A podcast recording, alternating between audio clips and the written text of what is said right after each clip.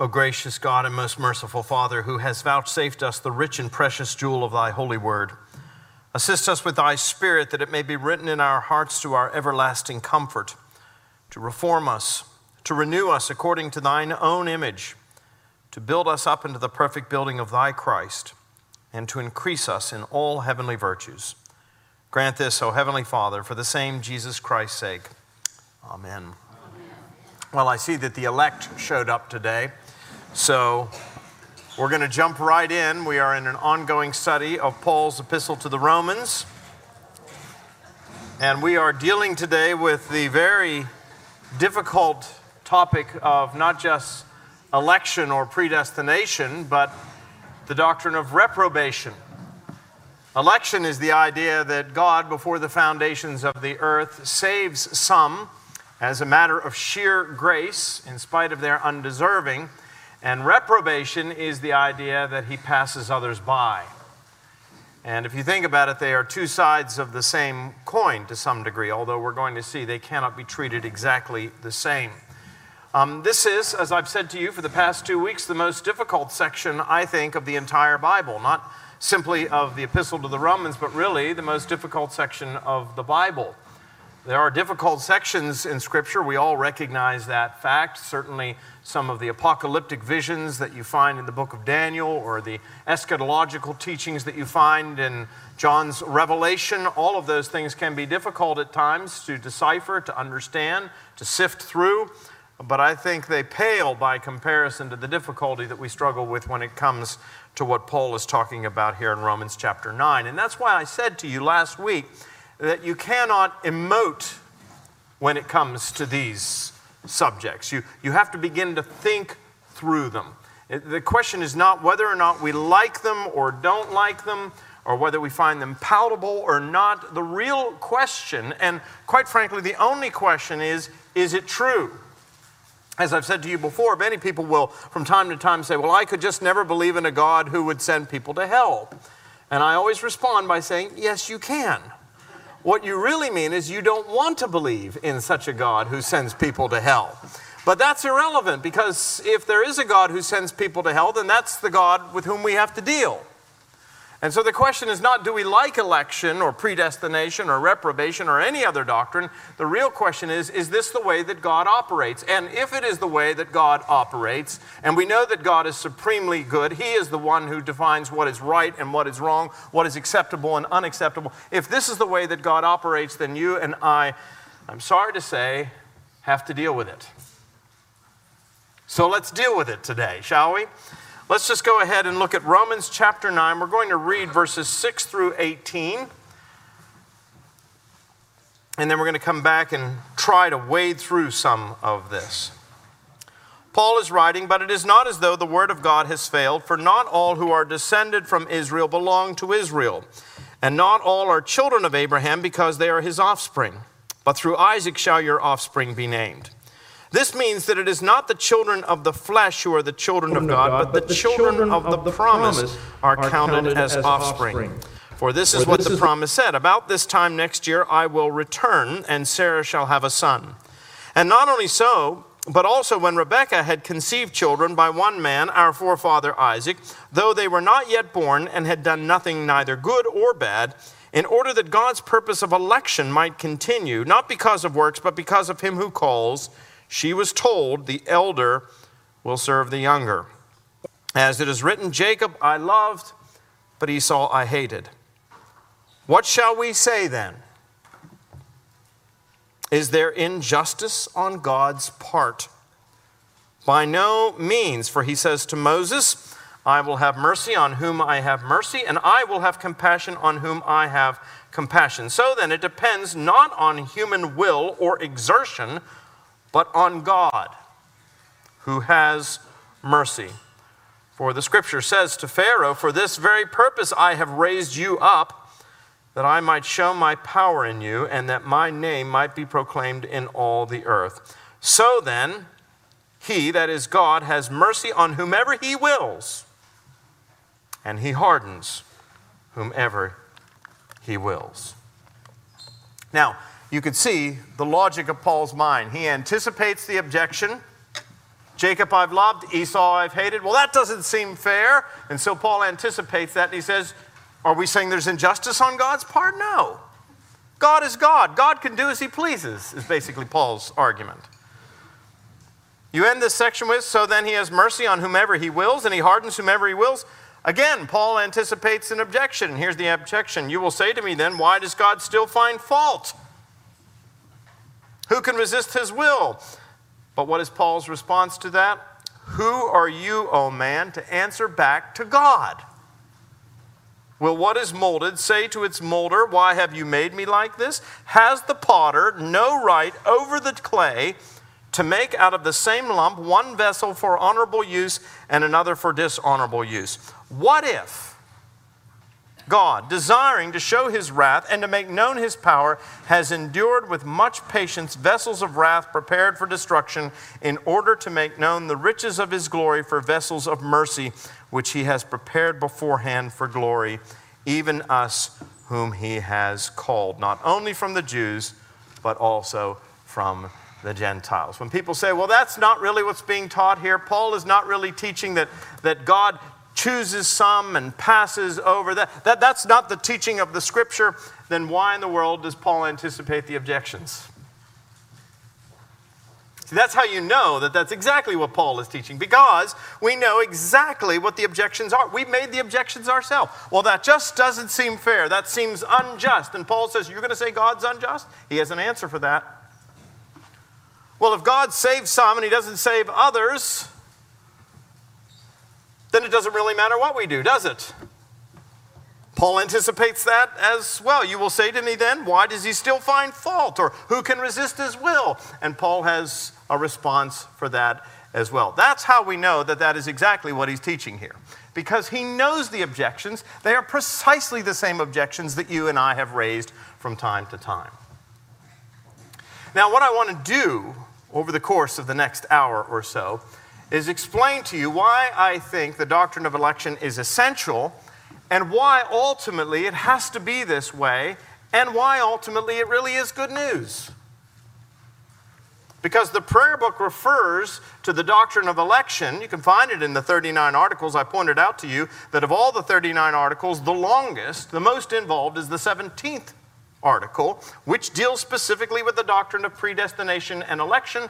And lo and behold, it says that this is a doctrine that is full of pure, sweet, and unspeakable comfort to godly persons. To godly, godly persons. persons.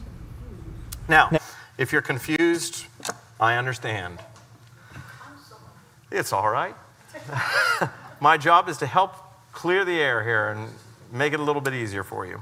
Now, before we jump into this, um, as many times as I've talked about this, I still get people asking me the question What is the difference between free will? Or what is the relationship between free will and the doctrine of election? If we are elected, if we're predestined before the foundations of the earth, what about free will? Well, we hear a great deal about free will today. We hear about the free will defense. We hear about the fact that we are free moral agents. I want to try to help you understand the distinction here. Uh, in fact, what I'm going to argue is that we actually don't have free will. We have free choice, but we do not have free will. And it is vitally important. You'll know, I'm going to just say this right now. You will never, ever understand what Paul is teaching here in Romans chapter 9 until you understand the distinction between those two ideas free will and free choice. They sound like they're the same thing, but they are not the same thing. Now, one of the most helpful people on this subject was the great Protestant reformer Martin Luther, who back in the 16th century wrote a book entitled The Bondage of the Will. Now, you might be thinking to yourself, oh, I think Martin Luther is going to be probably heavy slogging, it's going to be deep. Actually, I think if you read The Bondage of the Will, you'll find it very helpful. And Luther had a great ability to sort of distill things in a way that even the layperson could understand. He was a great theologian in the 16th century, but he was also the pastor of the local church. And so it wasn't just ethereal theology that he was dealing with, how many angels dance on the head of a pin. He was dealing with people and their own problems, their own struggles, and so forth. And so he had to take these great theological doctrines and somehow distill them down to the level that people in the pews could understand them. And you are far more educated than the average person living in 16th century Germany. So I think you would be blessed by studying the bondage of the will. Now, here's what Luther basically said he said, The will is that part of us that determines our likes, our desires. All right? The will is that part within us that determines our likes, our desires. Now, I've used this illustration before, but it's the best illustration that I know of to make the distinction. It has to do with our nature, what we are by birth. And what are we by birth? All right. Well, you got that part. The best illustration I can use is the illustration of a lion. Lions are by nature by nature, not by choice, but by nature, carnivores. That, that, that's their nature. Now, you could put a lion in captivity in a cage next to the cage that is filled with gazelles.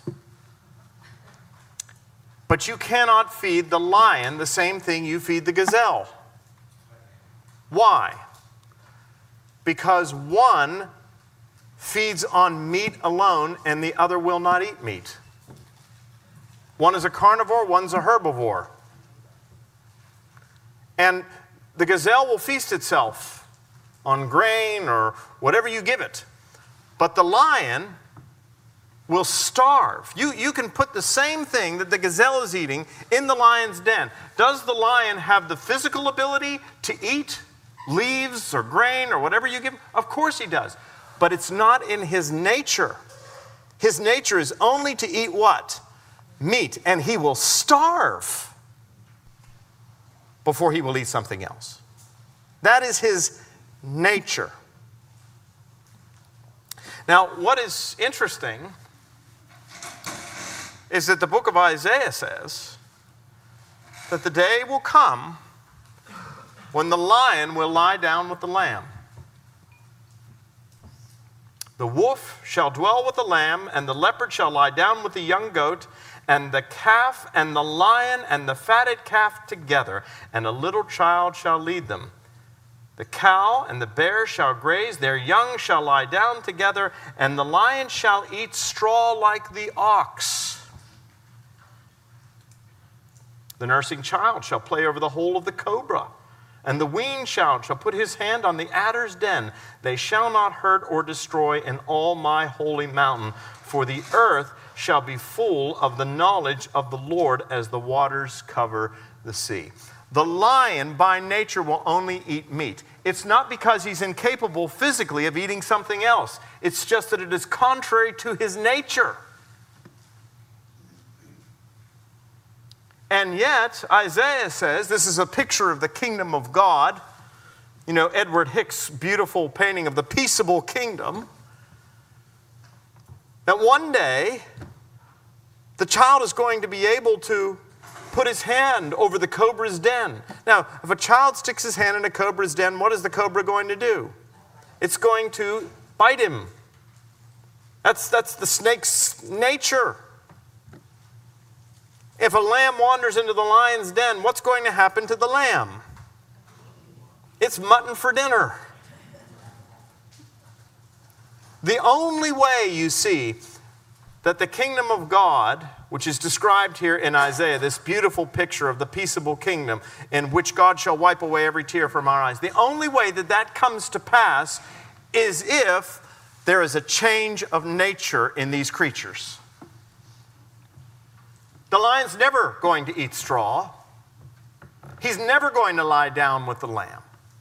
The cobra will always bite the child. The adder will always inflict his venom. Always, always, always, because it is their nature.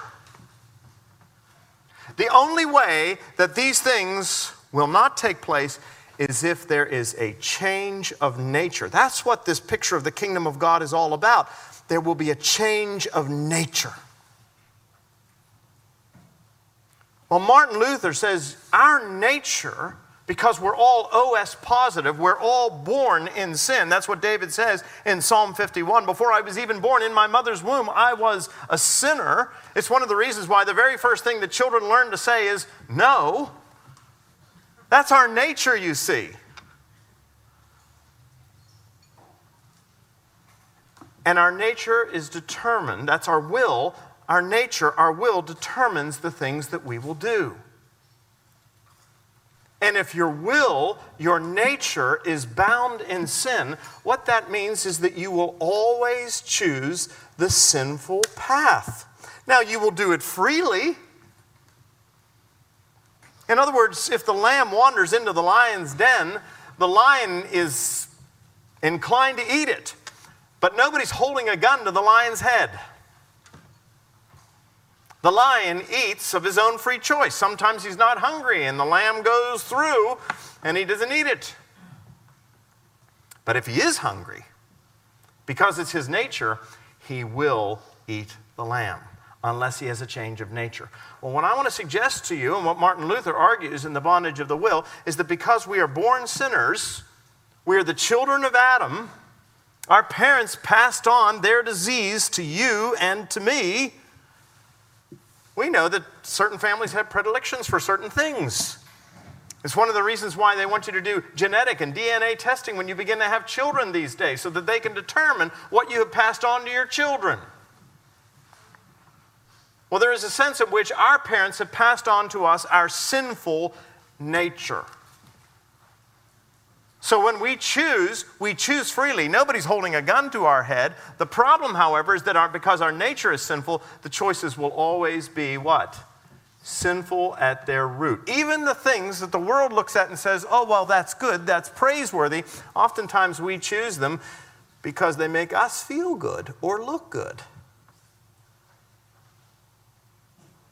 Because we're selfish.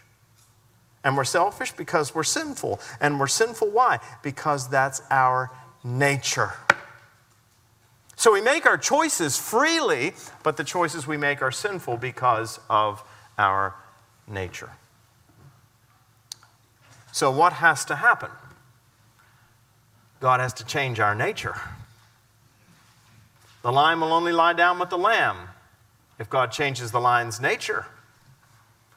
The cobra will only refrain from striking the child if God changes its nature.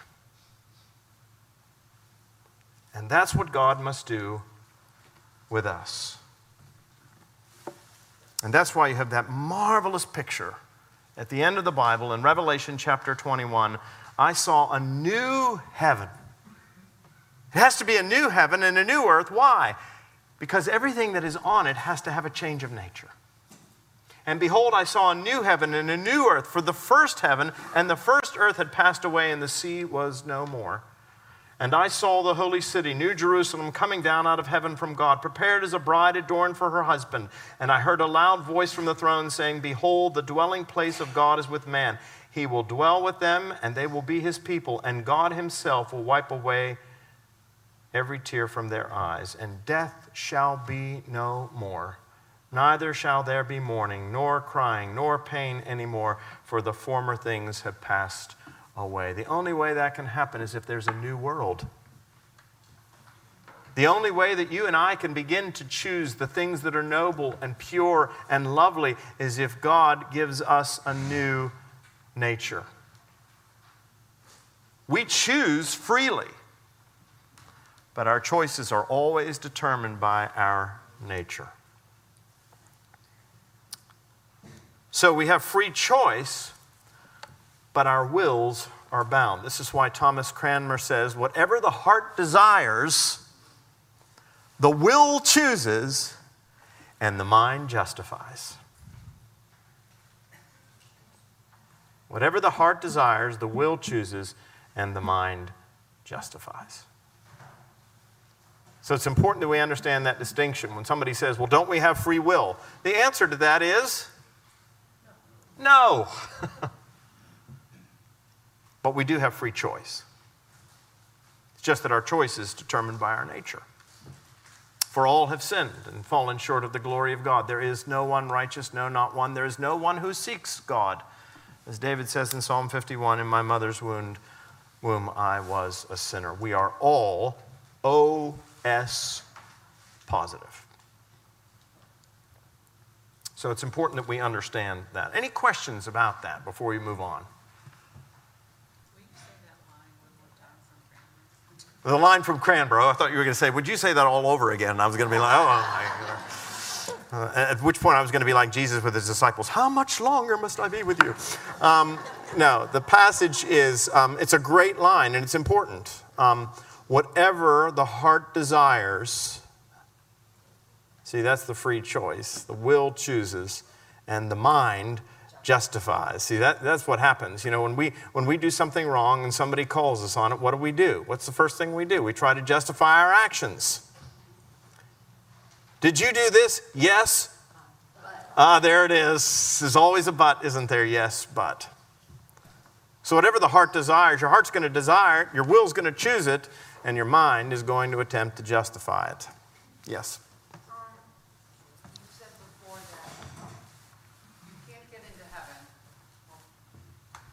Uh on the on the on the uh coattails of perhaps a grandfather who's a pope or something like that. Right. So why should you have to? Of course, if your grandfather's the Pope, that's a problem. Let me just tell you right off the bat. but I know what you, Car- and we'll just say, I understand what you mean. Just because your grandfather's Billy Graham, how's that? Yeah. Or your uncle's the Pope.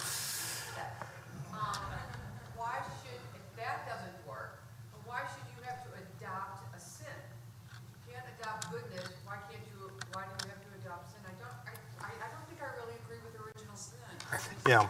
Well, again, it's not a question of whether we like it or not, it's a question of whether or not it's a fact.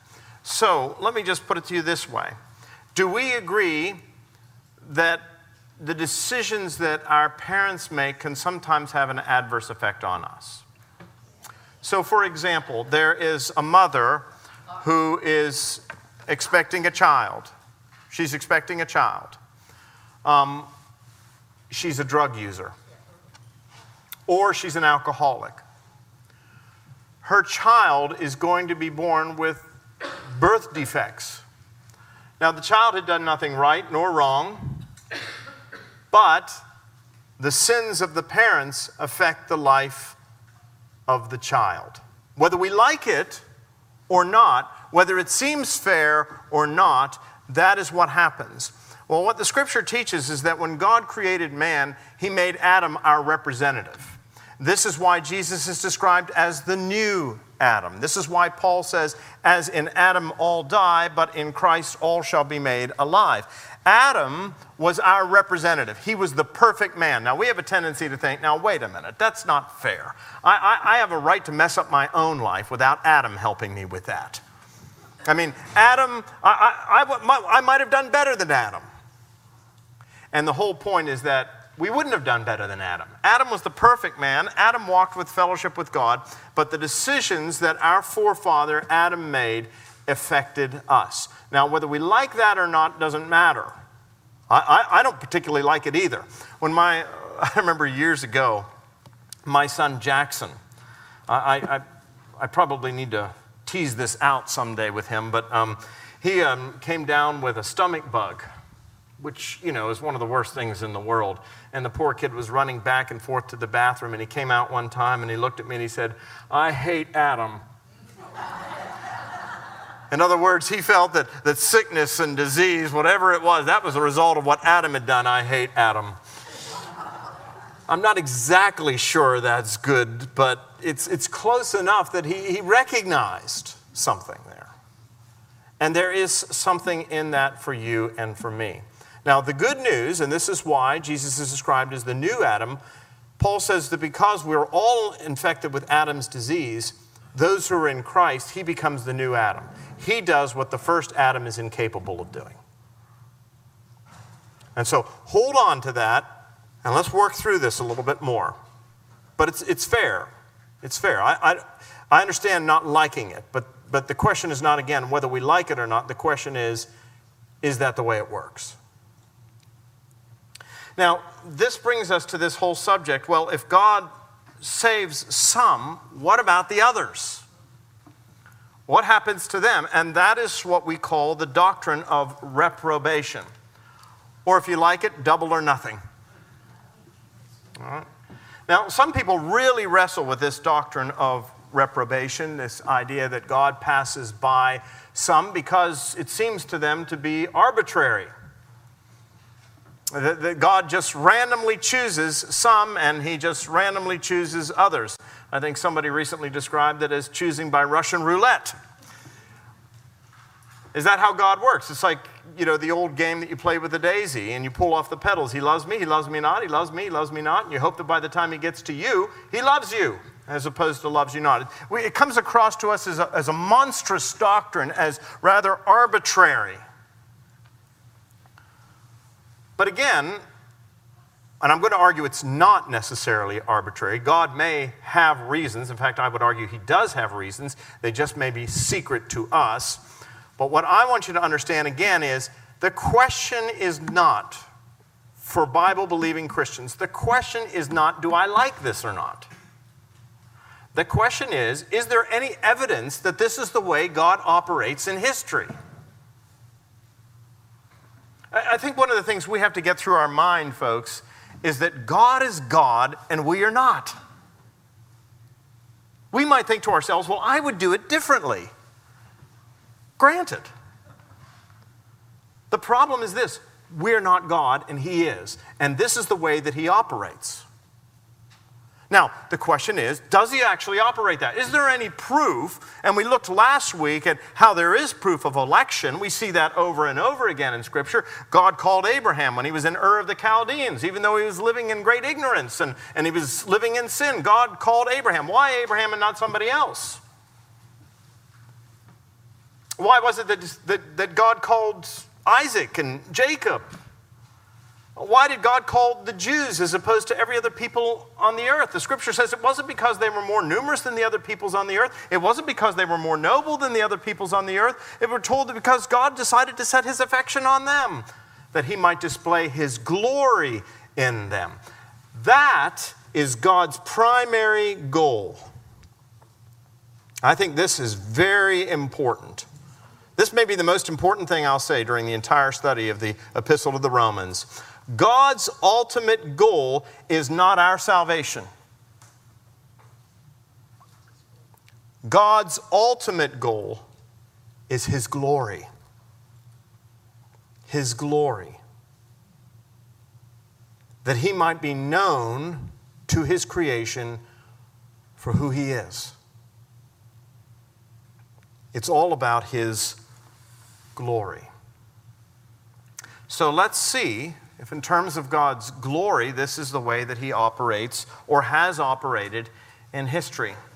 We're going to take a look at a number of passages. Turn to the book of Proverbs. Proverbs is an easy book to find. Close your Bible and open it right to the middle. And chances are you're going to hit Psalms or you're going to hit Proverbs. If you hit Psalms, go to the right.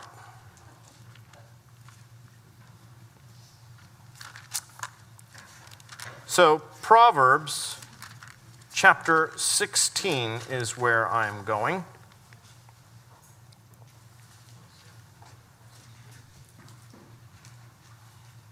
And let's just read through the first four verses.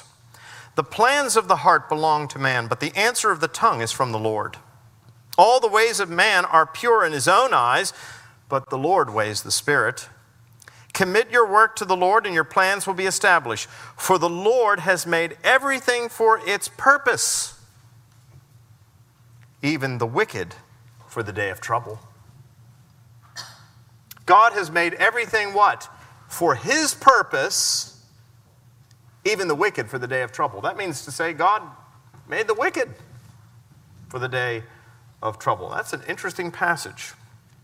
Now let's turn to the New Testament. Turn to John chapter 12 for a moment.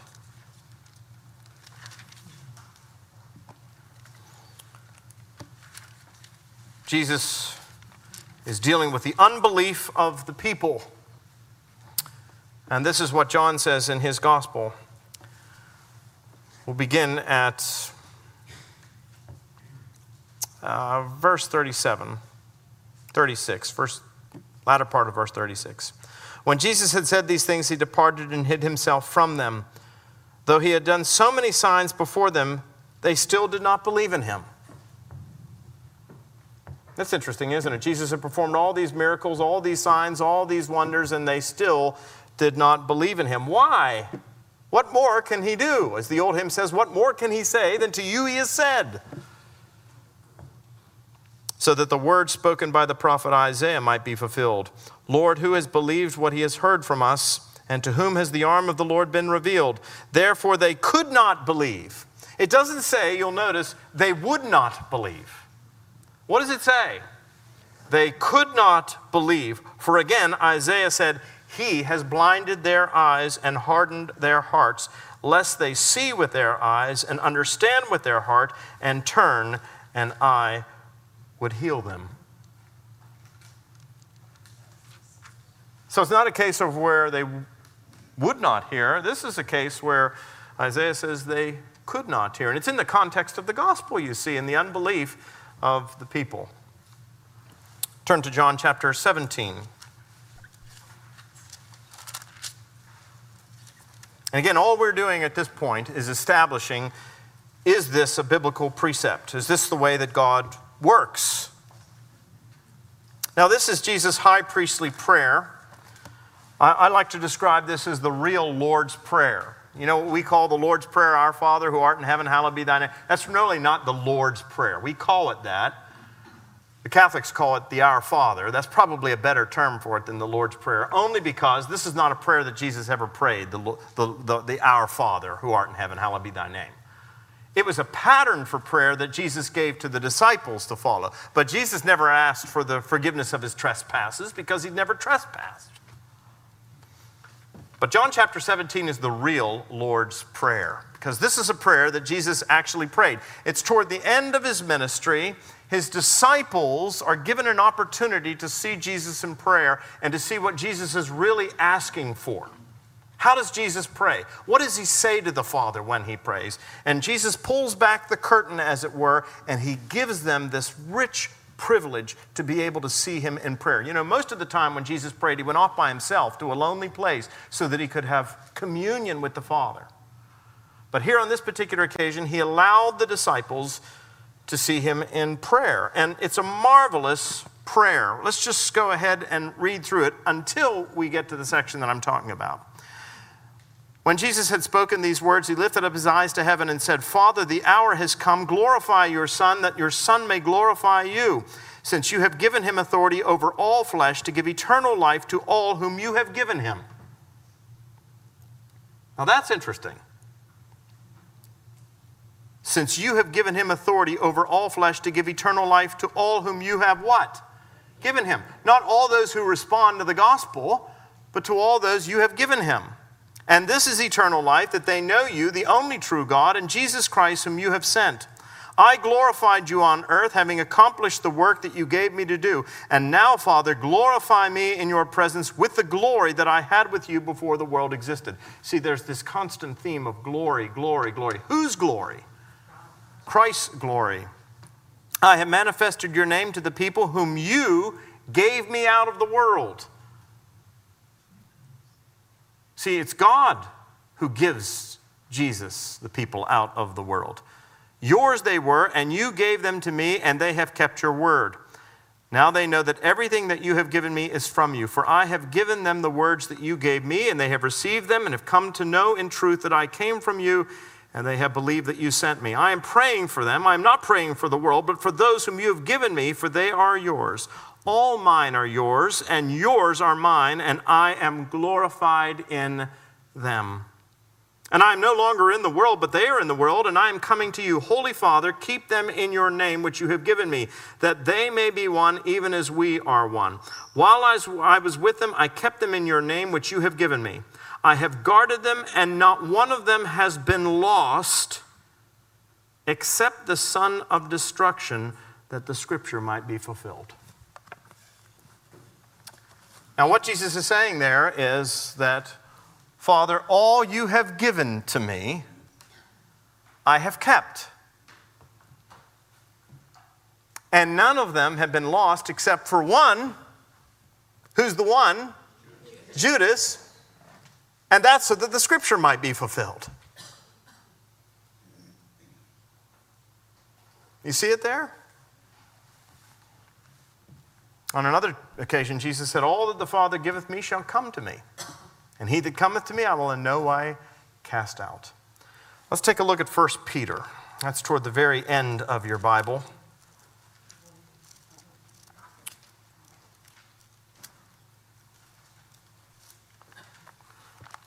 1 Peter chapter 2.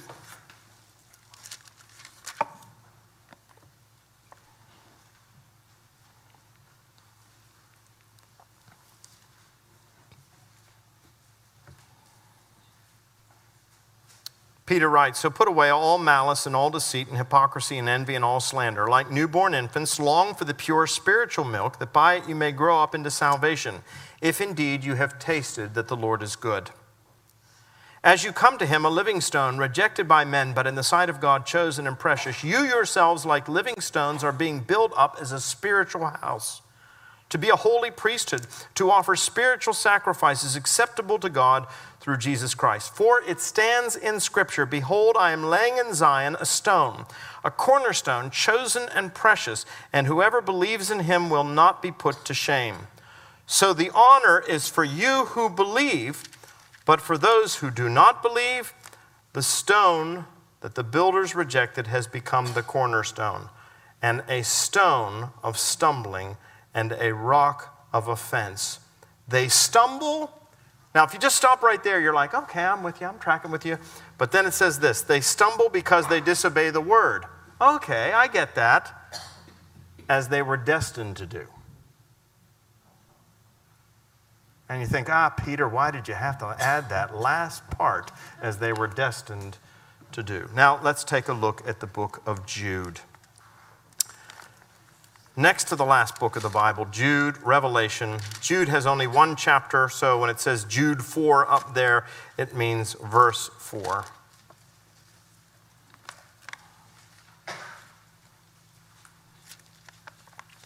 We'll start at verse 3. Beloved, although I was very eager to write to you about our common salvation, I found it necessary to write appealing to you to contend for the faith that was once for all delivered to the saints. For certain people have crept in unnoticed who long ago were what? Designated for this condemnation. Now, that is about as strong as you can possibly get who long ago were designated for this condemnation, ungodly people who pervert the grace of our God into sensuality and deny our only Master and Lord, Jesus Christ.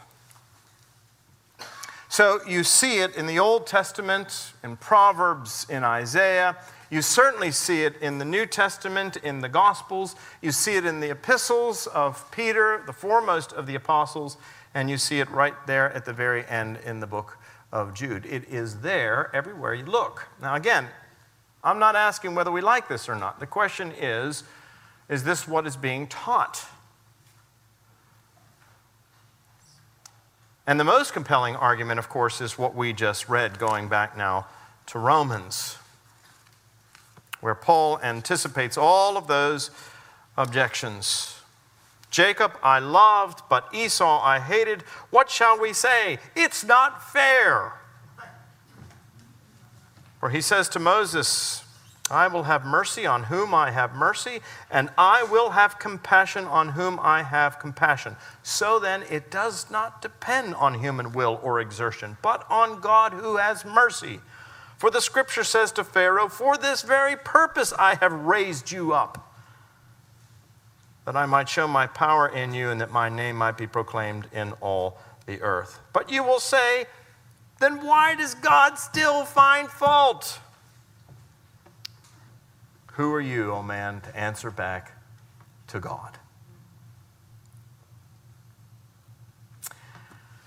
So, the most powerful argument for this doctrine of election and reprobation, the idea of God passing by. And incidentally, that, that's the, what it really is.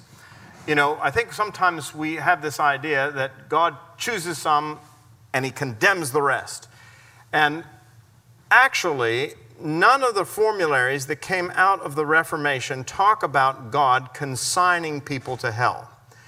It talks about God simply choosing some and passing by the rest. What is interesting about our own prayer book and the 39 articles in the back of the prayer book is that they talk about God saving some, delivering them from judgment and wrath, and it says nothing about what happens to the rest. It just sort of ignores that part. Now, somebody's saying, yeah, but something happens to them. Well, we're going to get to that in just a moment. But what I was scripture, we, we can't avoid that. Jacob I loved, Esau I hated. God hardens Pharaoh's heart. God has mercy on whom he wants to have mercy. Now, some people have said, well, th- this must be hyperbole. Um, does God really hate Esau? Uh, some have argued that that word hate is just a form of Jewish exaggeration, uh, that hate doesn't really mean hate, it simply means loved less. For example, in the book of Genesis, we have the story of Jacob and Leah. Now, you know, Jacob had two wives, Leah, and who's the other? Rachel. Rachel. Which one was the more attractive? Rachel. Rachel, of course. Everybody knows that. And, and, and poor Leah, you know, she just apparently was not as attractive. But, but, one of the things that she longed for was a child.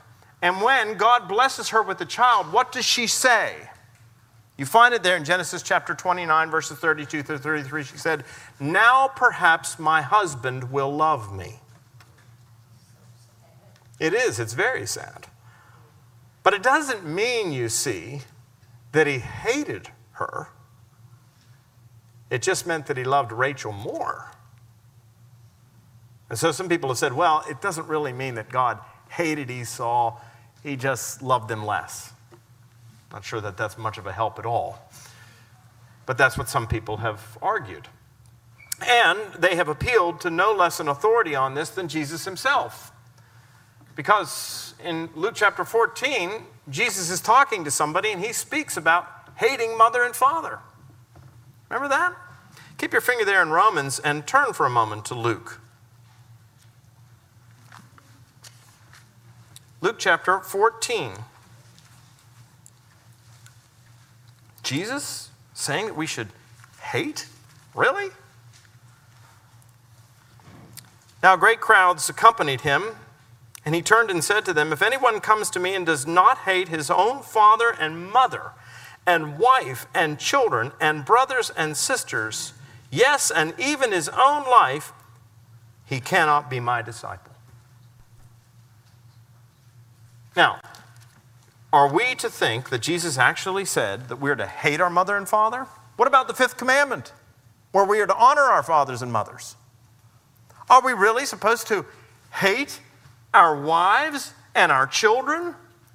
I mean, Paul, writing to the Ephesians, says that we're to love our wives as Christ loved the church. And how did Christ love the church? He gave himself for her.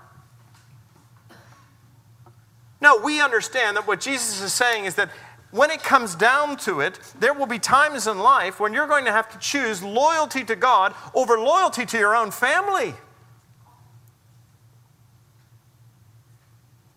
And unless you are willing to make a clear decision in favor of God, even over and against your family, in this sense, hate yourself. If, if you're not willing to choose God over your own life, that is to say, despise your own life by comparison to God, then he says, You're not worthy of being one of my disciples. That's what Jesus is saying. He's not saying literally hate. And so some have said, Well, when it talks about God, loving Jacob, hating Esau, it doesn't mean that he actually hates him. This is a form of exaggeration. And I think there's some validity to that because nowhere in the Bible, nowhere in the Bible does God ever say we are to hate an individual. Nowhere does it say that God hates an individual. Never hates anybody. And yet, the results are still the same, aren't they? If God chooses some and passes by other, it is still a form of rejection. Now, does harden really mean harden? Some have argued, well, that's not actually the case either. Hate doesn't actually mean hate, and harden doesn't mean really harden that God hardened Pharaoh's heart. Actually, if you go back to the book of Exodus, chapter 8 and chapter 9, one that you discover is that Pharaoh hardened his own heart. Moses came to him and appealed for the deliverance of the people, and we're told that Pharaoh hardened his own heart. And so some have argued that God never really hardened Pharaoh's heart, Pharaoh hardened his own heart. But here's the problem with that there are more references in that same section of Scripture to God hardening Pharaoh than to Pharaoh hardening himself. Now, I think it's important that we understand some distinctions here. And that is that election and reprobation should not be thought of in the same way. As I said, this is not a case where God chooses some simply because he likes them more than he likes others. And he just passes over others because he doesn't find them attractive. I'm going to choose Rachel because she's good looking, and I'm going to pass by Leah because she's rather plain. That's not the way God works. And that's why Paul answers. Now, I know you're going to find fault, he says, but who are you to talk back to God? God may have reasons for choosing some and not choosing others. Paul is willing to acknowledge that. The only thing we know for certain as to why he does this and doesn't do it is that it's not because of anything within us. He wants to glorify himself. In other words, if you are a believer today, it is because God has chosen in his mercy to work in your life, to make you alive, even when you were dead in your trespasses and in your sins. Why did he do that? Not because he saw anything good in you. Why did he choose Abraham? Not because he saw anything good in Abraham. Why did he choose the Jews? Not because he saw anything good in them. Why did he choose them? Because it pleased him to do so, and in so doing, he glorifies himself. He makes his mercy known because if God didn't save anybody, I want you to think about this. If God didn't save a single solitary soul, would anybody get injustice? No, we'd get what we deserve. And what do we all deserve as sinners? Judgment, wrath, death. So if God doesn't save anybody, everybody gets justice. The fact that God saves anybody says that he's merciful. Now, you might say, well, he ought to save everybody. Ought implies should. And Paul's response to that is, who are you to tell God what God wants to do? And the most powerful response that he gives is, You're creatures. Paul says, We're creatures. God made us. None of us created ourselves. The only reason we exist day by day, moment by moment, hour by hour is because why? Because God in His mercy gives us our next breath. If God were to withhold His grace for a single moment, you and I would cease to exist in a heartbeat. Well, he says, Are you going to tell the potter who's sitting down there at the potter's wheel and making a bull, hey, you can't do that? You, you got to make that bull for a noble purpose and not for an ignoble purpose. I mean, if a potter sits down and it's his clay and it's his wheel, and he decides that he wants to make a bowl that is going to be absolutely stunning, beautiful. You know, Bill is sitting in the back of the room back there. I don't know how many of you know this, but Bill is a master woodworker. He's a master woodworker. He displays his works in some of the art galleries around town. So now, Bill, the next time you do a show, you're going to have to give an invitation to all these folks to come, and I'm sure they, I'm sure they will buy those very expensive bowls that you make. Um, but the point is that He's the potter, he's the woodworker, rather. He can make out of a piece of wood whatever he wants. It's not for me to go in there and say, Bill, you've got to do this, that, or the other thing. He says, I will do with the wood what I please. And if I choose to make one that is going to be absolutely beautiful and it's going to be a beautiful fruit bowl that's going to sit on the counter, and the other one is going to be used as the dog's dish, that's my right. Why? Because I'm the master woodworker. Well, the potter can make whatever he wants. And how can the pot, this is the interesting thing, how can the pot say to the potter, I don't like the way you've made me? If the potter wants to at that point, he can just go like this. All right, let's start all over again. That's the illustration that Paul uses here. And I think we need to come to terms simply defending the idea that God is God and God can do as he pleases, and whatever God does is right, it is just, or it is merciful. Everybody's going to get justice or they're going to get mercy, but no single solitary soul on the face of the earth is ever going to get injustice. That is Paul's point. No one gets injustice. The potter has the right to do with the clay whatever he does.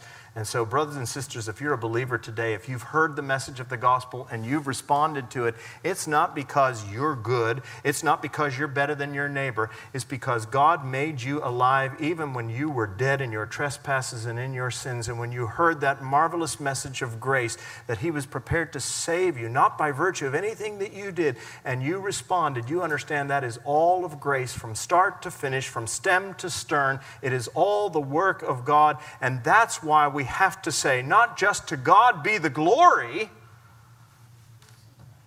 but to God alone be the glory. See, the minute that you and I contribute even the smallest iota to our own salvation, we have just robbed God of a little bit of his glory. God did 99% of it, but I did that 1%. But if you were dead in your trespasses and in your sins and he made you alive, it means that he gets all the glory. That's why John Newton could say, Amazing grace. How sweet the sound that saved a wretch like me. He knew that God had to choose him because he would never have chosen God. But for the grace of God. Now, let's go down the rabbit hole for just a moment. These are the two biggest terms you'll probably ever hear me utter from the lectern infralapsarianism and supralapsarianism. And let me just go ahead and say if you don't understand this and don't get this, it really doesn't matter. All right, it really doesn't. This is, this is not going to make any huge difference in your life one way or the other, I promise you. But it is a matter that theologians sometimes debate infralapsarianism. It's up there on the screen, and supralapsarianism. Now, infra and supra, supra means before. What these two terms mean is this before the fall or after the fall. In other words, God chooses some, passes by others. Does he make that decision even before the fall occurs in time and space? Even before the fall took place in Eden, or, you know, in, in, in, time immemorial, or does God make that decision in light of the fall? Now, as I said, this is debated among historians, debated among theologians and scholars. And one of the reasons it's debated is because we're told that Jesus was the lamb who was slain when? Not in 33 AD, but the scripture says before the foundations of the earth. So, did God choose some before the foundations of the earth? Before the fall or after the fall? Well, as I said, I'm not sure it really makes much of a difference. It's a bit going down the rabbit hole.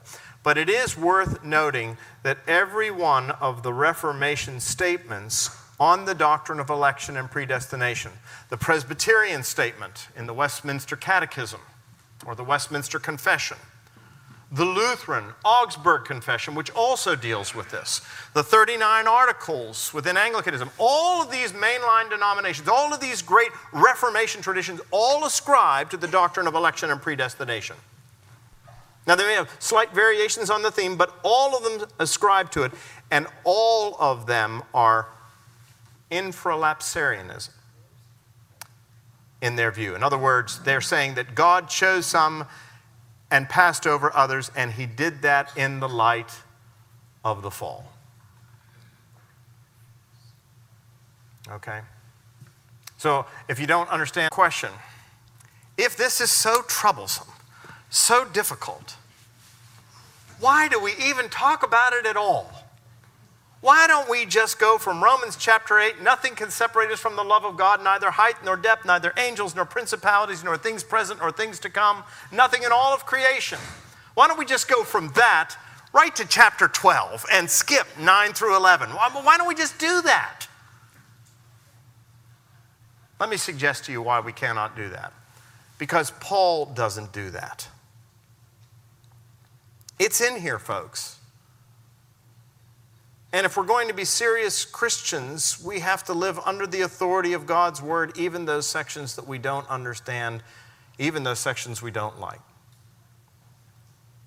Here's another reason why we should speak of it it's because reprobation assures us that God's purpose in salvation has not failed. Somebody might say, well, what's the point of preaching the gospel if God has already decided beforehand? If God's going to save somebody anyway, what difference does it make? Well, that's the wrong way of putting it. It's not fair to say that God is going to save them anyway. He's going to cho- save them the way that He has chosen to save them. And the way that He has chosen to save them is through the preaching of the gospel. This is why I love the parable of the sower. The sower's job is to simply do what in Jesus' parable? Throw out the seed. Now, some of that seed falls on different types of soil. Some of it falls on the hard path, right? And the birds come down and swoop and take it away. Some of it falls on what? Rocky soil. Doesn't have much root, springs up, the sun comes out, scorches it, it withers and dies. Some of it falls on what appears to be fertile soil, but it's infested with, with thorns and thickets that choke out the life. And some of it falls on fertile soil and it takes root and it produces fruit. Now, according to Jesus' parable, the gospel is preached, and only a quarter of the time does it ever take root and make a difference. But is that the sower's concern? No, the sower's job is to do what? Throw out the seed as liberally as possible. The soil, the nature of the soil, who's that up to? That's up to God. God determines the nature of the soil.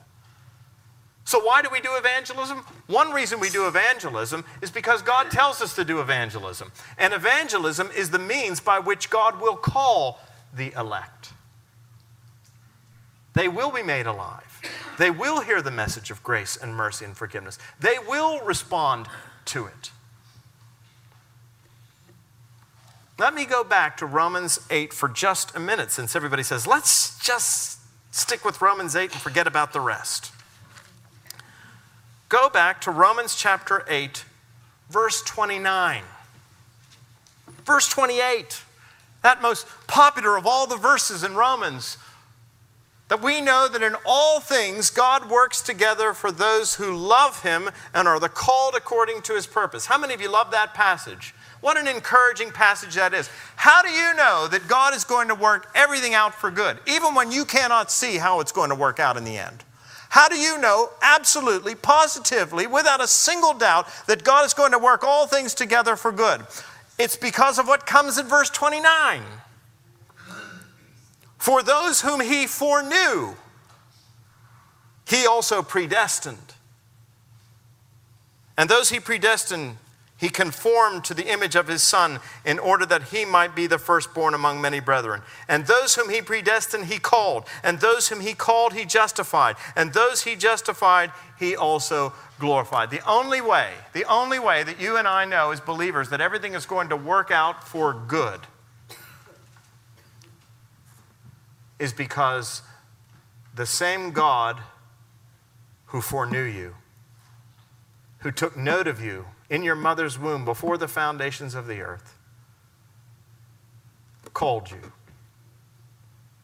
Because he called you, he justified you. And because he justified you, he will one day glorify you. It is God's work from start to finish. So we share the gospel. We don't know. There were two men that were hanging next to Jesus on the cross on Good Friday. One was numbered among the elect, one was not. This says, make your calling and election sure. What it means is, we never knew that that thief on the cross was going to be saved. From a worldly point of view, he was absolutely lost. Was he more enlightened than the other guy? They were both wretches. But apparently, God worked in that man's heart that he saw in Jesus, who was suffering there and praying for those who were persecuting him the eyes of his faith were opened, and he believed. And that day he was with the Lord in paradise. Reprobation also helps us to deal with apostasy. Helps us to understand why it is that some people can profess the faith for years and then all of a sudden one day renounce it. I mean, the scriptures are clear. You, you, you don't lose your salvation, folks. If you can, if you, if you can get your salvation by grace, but you maintain it by works, it's not grace at all. But yet there are people who denounce the faith. The argument is that they were probably never really saved to begin with. Reprobation reminds us that salvation is entirely of grace. It's God's amazing grace. And finally, reprobation reminds us that if we are believers at all, it is God alone who deserves the glory. It is God alone who deserves the glory. Now, sometimes people get upset and say, Oh, what makes me worried about my children? Let me tell you something. You don't know whether your children are numbered among the elect. What are you supposed to do? Keep praying. Well, I don't know. Is a prayer going to make any difference? God chose them or He didn't choose them? That's not the way God works. He says, You keep praying. Just like you keep preaching the gospel. Nobody on that last day is ever going to hear God say, Well done, good and successful servant. The job of the believer is to be faithful. Well done, good and faithful servant. And so we preach the gospel. We pray unceasing, trusting that God, who has appointed the ends, has also appointed the means. And so to God alone be the glory. Let's pray. Father, there is so much that we do not understand, and there are so many questions that we have. But grant us the grace to trust you. Nobody in this life or in this world is ever going to get injustice. It would be a whole lot easier for us, quite frankly, Father, to just skip over these chapters in Romans. But we haven't the freedom to do so because we are called to live under the authority of your word, to swallow the aspirin whole, not to chew on it, but to trust you and in all things give you the glory. In Jesus' name, amen. Thank you. Next week, is God just?